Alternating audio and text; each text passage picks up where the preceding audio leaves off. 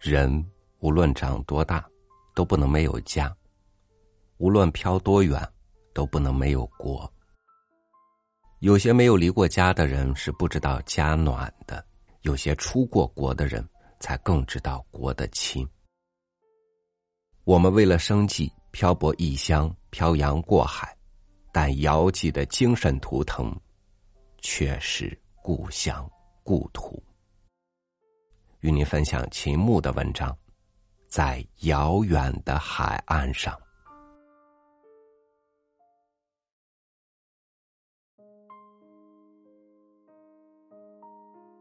中国有一千几百万华侨散布在世界各地，这一千几百万人和国内人民的思想感情的脉搏是一同跳动着的，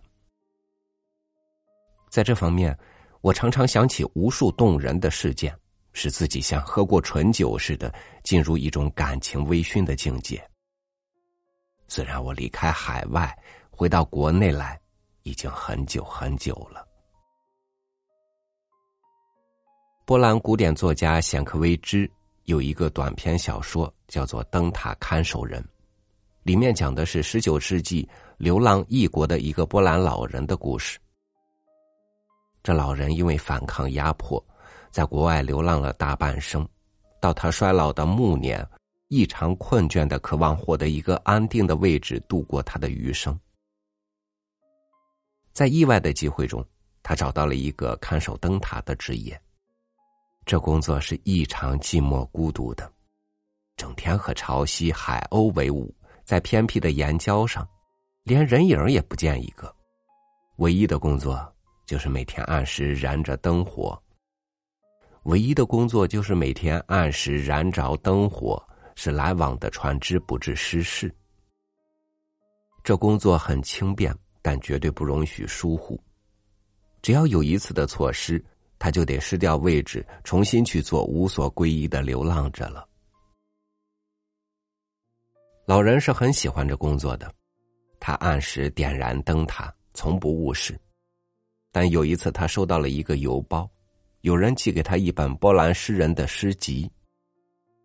他翻读着书籍，和祖国的千丝万缕的感情，使他沉浸于一种如痴如醉的境界。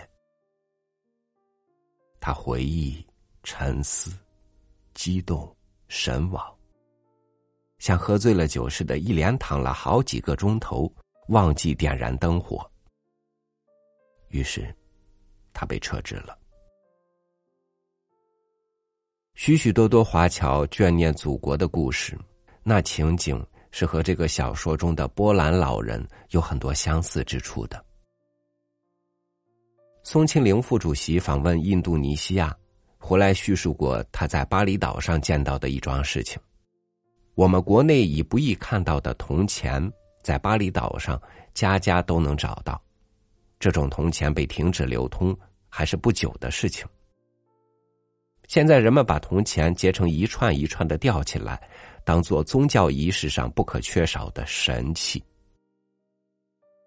在一家银器店里，我们发现一串串的铜钱中有开元年号的，有万历年号的，也有清朝各种年号的。这种表面上看起来很细小的事项。里面蕴藏着的人们眷念祖国的感情，却是多么的强烈呀！和这种事项相仿佛，我记起了华侨许多保持祖国古老的风俗习惯的事情。这种情形意味着，绝不是普通意义的保守，他们正是以这来寄托他们永不忘本的家国之思的。正像波兰的作曲家肖邦到西欧去流浪时，永远带着一撮祖国的泥土那样，具有深远的寓意。《红楼梦》七十二回，从王熙凤向贾琏发脾气的谈话中谈到一个词儿——咸口垫背。那是一种古老的迷信的风俗，在死人嘴里放一颗珍珠或一些米，叫做咸口。入殓时，在装殓的褥下放一些钱，叫做垫背。这风俗在国内即使在解放前也已经不容易见到了，但在南洋华侨当中还相当的流行。我的母亲入殓时就采用了这种仪式。在福建清初时候，许多反清复明的志士和他们所影响的人们，入殓时习惯在脸部盖上一块白布，那意义是反清复明事业未成，修建先人于地下。这习俗也同样随着一部分福建侨民带到海外去。对古代祖国英雄豪杰的怀念，是无数华侨共有的感情。在热带的雨夜，家人父子围在一起谈郭子仪、岳飞、戚继光，是许多华侨家庭常有的事。在南阳一带。人们又十分推崇曾经踏上那片土地的三宝太监郑和。亲戚朋友们在灯下聚谈的时候，话题常常很自然的拉到这个太监身上去。这位在五百多年前曾经出使七次、航程十六万海里的三宝太监，在许多华侨口中，仿佛变成了一个无所不能的艺人。南阳有些成人遇到困难。有时还会喃喃祈祷道：“三宝公保佑，三宝公保佑。”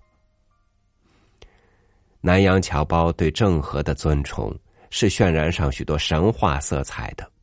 他们所以这样做，严肃追究起来，实际上蕴藏着一些颇为心酸的理由。从前，当华侨没有一个强盛的祖国，还处在海外孤儿的境地的时候。他们不得不怀念和神话当年扬眉吐气的先人，不得不通过三宝太监来寄托他们备受损害的民族自尊心。对于光荣先人的追念，对于光荣先人的追念，对于风俗习惯的保持，在这些现象里面，闪耀着强烈的爱国主义感情。从美洲到欧洲，从非洲到南洋，众多的华侨坚持着吃中国饭，穿土布衣服，着广东木屐，吃从遥远的家乡运来或者自制的腐乳、咸鱼、梅菜、凉茶，继续过我们的清明、端午、中秋、冬至，祖孙累代数百年如一日的坚持着。为什么有些风俗在国内已经逐渐改变或者丧失了，在海外却那么牢固的保存着？从这里是可以找到很好的答案的。这些年来，海外华侨每当遇到放映国产电影或者祖国的各种代表团抵达的时候，他们有人会跋涉一百几十里来看一场电影，或者会一会亲人。有的人回到国门，踏上祖国土地时就纵情高歌。有一个华侨甚至特地缝了一件缀上了五角星的衣服，在抵达边境时披到身上。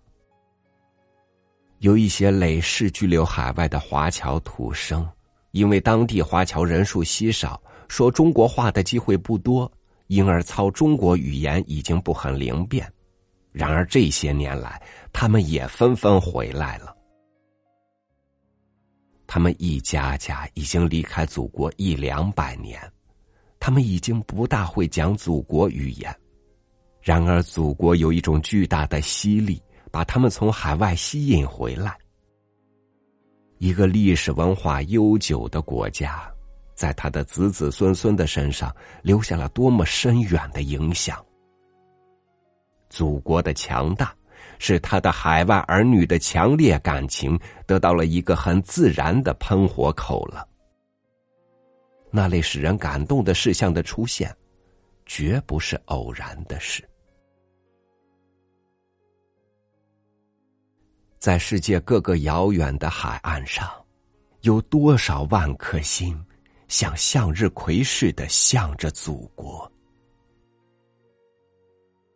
从海外远道归来的人们，如果看到已经翻身的祖国有些事情还不如理想的时候，想一想，她是我们共同的经历过千万劫难的母亲，现在还不过是她的青春刚刚复活的顷刻，在她身上还存在着许多旧时代的烙印。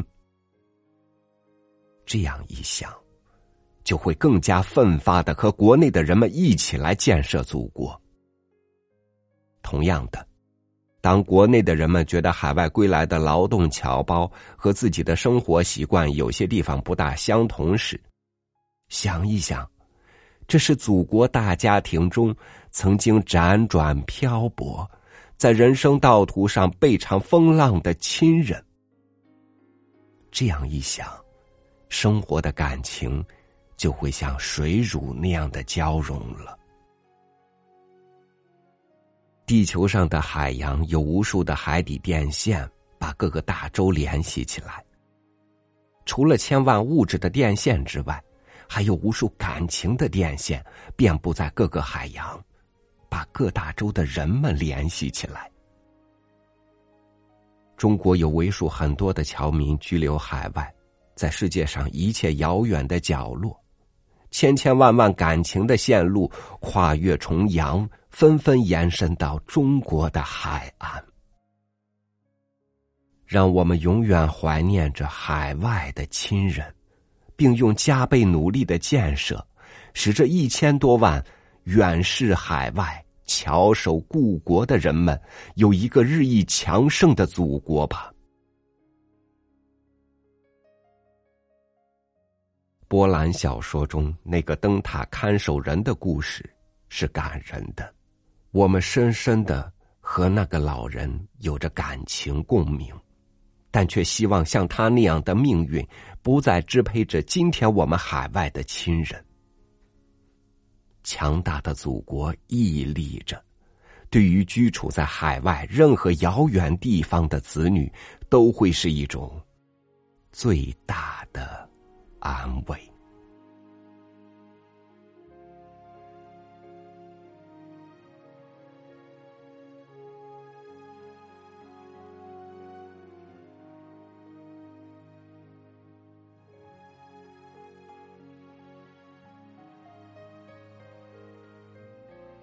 家人、国人，无论身在何地，或许都有某些他们的迫不得已。如果可能。谁不愿意有一个幸福的家庭，有一个强大的祖国，而跑去万里之遥的异国他乡，谋求一条生路呢？我们庆幸于生活在当下这个时代，见证着游子的回归，骄傲于家国的复兴昌盛。感谢您收听我的分享，我是朝雨，祝您晚安，明天见。